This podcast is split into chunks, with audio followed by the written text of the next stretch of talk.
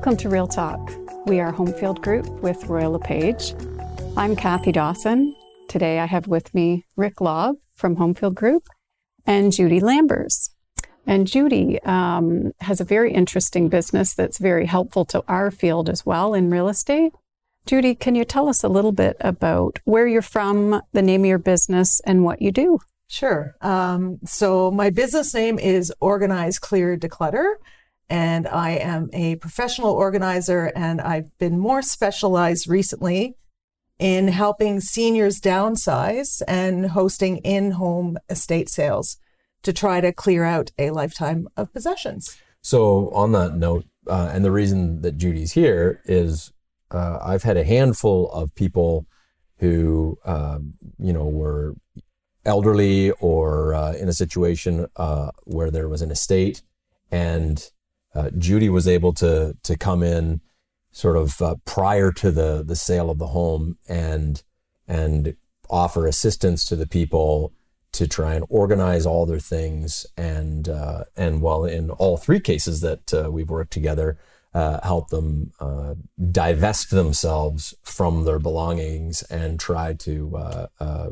earn some income from it. Mm-hmm. And uh, and in every case that uh, that I've referred you to, the people have been absolutely thrilled and have called you a virtual lifesaver. Yeah. so a little extreme, but I'll take it. Yeah. Yeah. so that was one of the reasons we wanted to have Judy on is because um, you know your what you're propositioning is so valuable at this particular time in uh, in the market with uh, the the baby boomer population mm-hmm. sort of coming into an age where where now people are wanting to start to uh, to divest themselves of their belongings and mm-hmm. and yeah your your timing is perfect yes so if somebody hires you um, to help them declutter their house what can they expect uh, well, essentially, I come in. Uh, it's a very personal consultation, I guess you would say, because I have to dive right in to get to the bottom of their stuff, which essentially means rooting through personal items, going through going through closets, going through doors, uh, going in spaces that in certain homes haven't been tended to in many years. Um, and just trying to figure out what they are wanting to keep, what their children, which is little, what the children want to keep, uh, friends, well, they, family. They often want to.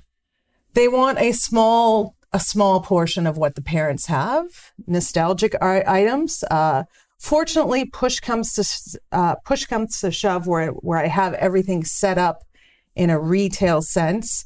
Uh, the appearance of it may look slightly better. And so then kids are a little bit more, oh, maybe I do want that piece of my home. Um, so, but overall, there is not a whole lot that the children are wanting to take with them. And I've sort of seen what you do. Like you, you literally pull everything out everything of every nook out. and cranny of the house yeah. and then put it on display throughout the house. Yep. And then you price everything and, and then actually open the house like it's a retail space. Exactly. Cash and carry, come in, first come, first serve. Uh, through, at this point, I've probably hosted over 40 sales. Um, so through that, I know you actually have, host the sale. I actually host the sale. So it's okay. myself and a couple employees. Typically, we ask that clients, it depends, every situation is different, but we ask that the clients, for the most part, not to be there only because it's difficult to see your belongings go out the door, quite often for a fraction of the price of what they originally purchased for.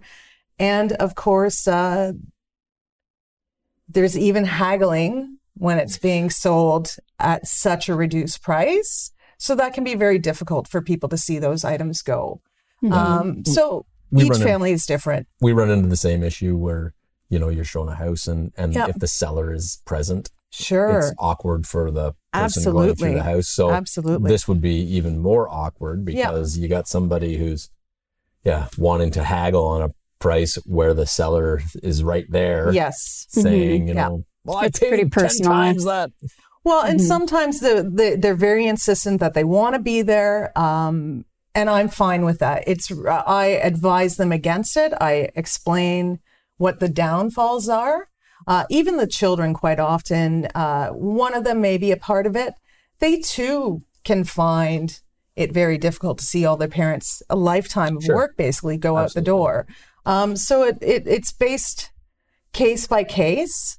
Um, but I'm not absolutely not gonna not allow someone to be at the sale of their own contents. And then, as far as sort of having an understanding of the value of these things, I mean, after doing 40 sales, do you sort of get an idea of what is Sure. the value items Yeah. are versus what the value Absolutely. items aren't? Now I'm not I'm not an antique appraiser. I am an avid thrifter myself. Um, I have on behalf of clients many times sold items on things like Facebook Marketplace.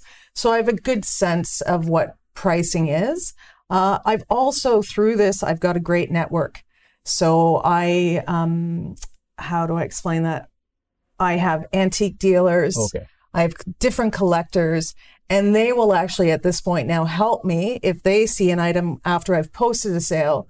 They'll say to me, Jude, what is the price on such and such? It should be around this price point. Oh, So, Okay. Having said that, though, all the dealers, because I'm trying to sell an entire lifetime worth of stuff, typically in two five hour sale days, um, I leave meat on the bone. So that all of my um, antique dealers, pickers, collectors, whoever they may be, they can come in, purchase an item, put it into their retail space, and have it on the shelf, whatever it may be six weeks, six months, six years at a higher price where they can in turn make some cash on it. right. So you're wholesaling up the price tag Yeah. so that it can yeah, move I'm, quickly. I am trying to price it to go as quickly as possible. Get it out the door without giving it away. Right. Yeah. On the yeah. same on the same note, you're trying to generate as much income Yeah. as you can for the person. Yeah. Yeah. Now There's- tell us about your, sorry. No, it's okay. I was just going to say auctions aren't unfortunately bringing necessarily the same money that they once used to. That's true. So this is just an opportunity to get a little bit more than what they may be Okay. at an auction. Yeah.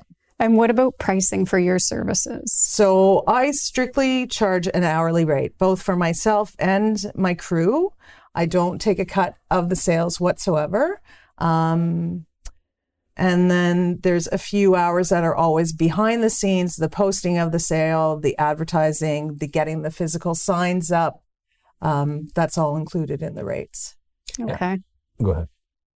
Um, do you mainly work with someone who's moving to a retirement home and downsizing, or do you offer, or what sort of demographics do you have for your clients? It, clients? dep- it depends. Uh, some people are really ahead of the game with the downsizing. Some people are choosing before retirement actually to move to a smaller property just to make life a little bit easier. Um, I've had a few cases, not many, which is great, where the client has actually, it's family, where the client has actually passed on.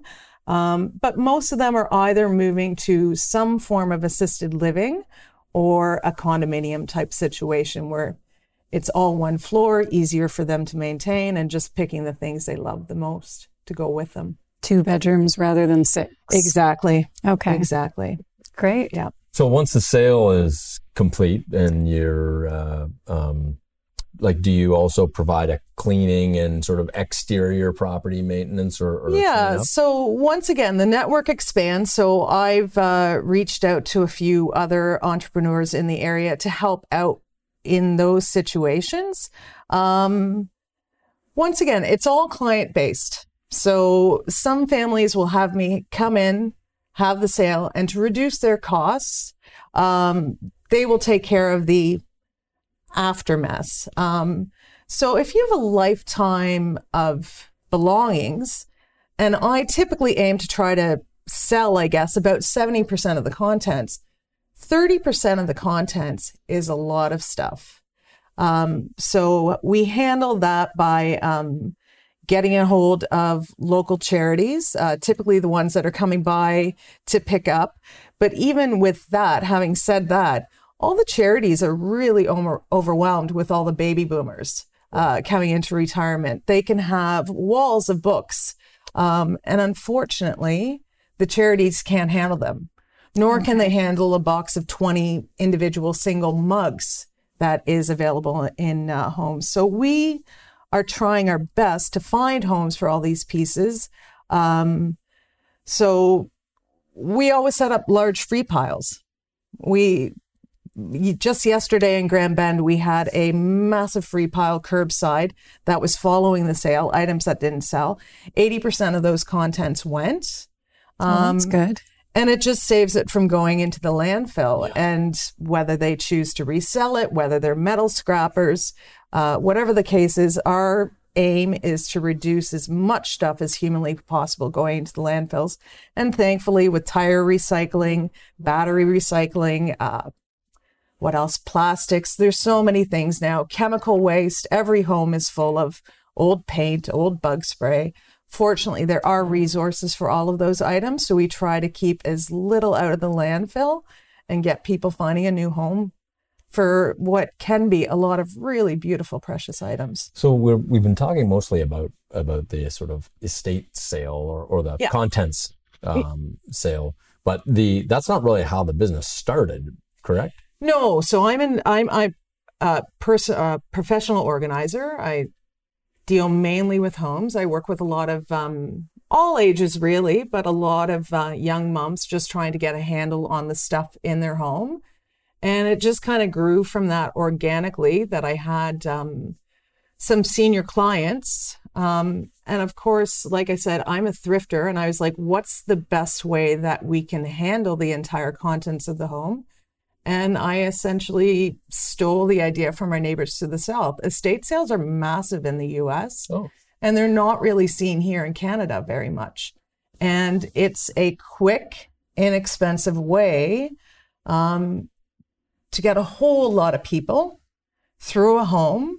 Um, like I said, rehoming treasures, giving giving something that already had a 50 year life, being loved by one family to many, many families. So it's it's enjoyable and there's so many treasures to be found.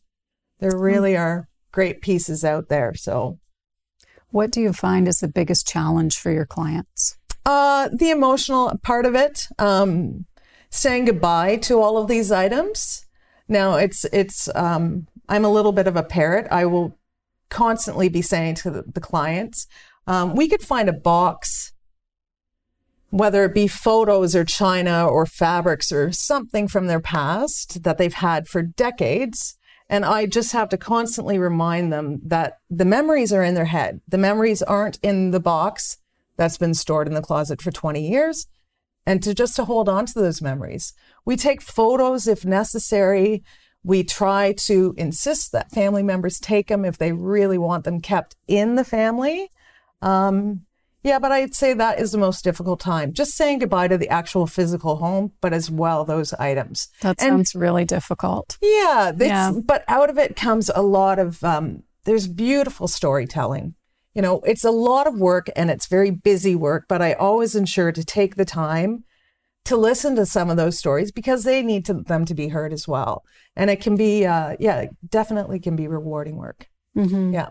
So where do you see or, or where where do you find the strongest need for your services in the county? Like it's sounding to me like it's probably that sort of older demographic, but then you're also pointing towards like young single moms as well. Yeah, well, not necessarily single moms, just busy moms. Okay. There's a lot. There's a lot going on. Um, people have a lot of stuff. They want to. They want to get back some of their time to enjoy the family and enjoy all the stuff they have and not being overwhelmed by it. So my biggest go to is the less you have, the easier your life. Not necessarily minimalism, but just living with less. And that's for both seniors and and demographics of my age and younger, living with less so that you can enjoy the items that you have. So I'm always really, really big I push on the decluttering side of things. And yes, organizing and having all beautiful matching baskets is lovely for a photograph, but it doesn't necessarily represent true life. And I'd rather that people can use their homes and just be in a habit of finding homes within their home for all their items so that they know where they are. They can use them when they need them, but they're not tripping over them in a daily basis. Yeah. Well, this is a fabulous service that you provide. Thank you. Judy. Um, do you have any other questions for Judy? No, other than to say thank you for coming on the podcast. Thank you for having uh, me. If you need to get a hold of Judy, uh, you can contact us and we can refer you on. Right. Is there a, do you have a website or anything? or I actually just have a page on Facebook, Okay. Organize Clear Declutter. Um, I get a lot of my work through social media. And then I have an Organize Clear Declutter page on Instagram as well. So if you need to find Judy and you can't find her on Facebook, you can find us and we'll find her for you. Okay, thanks.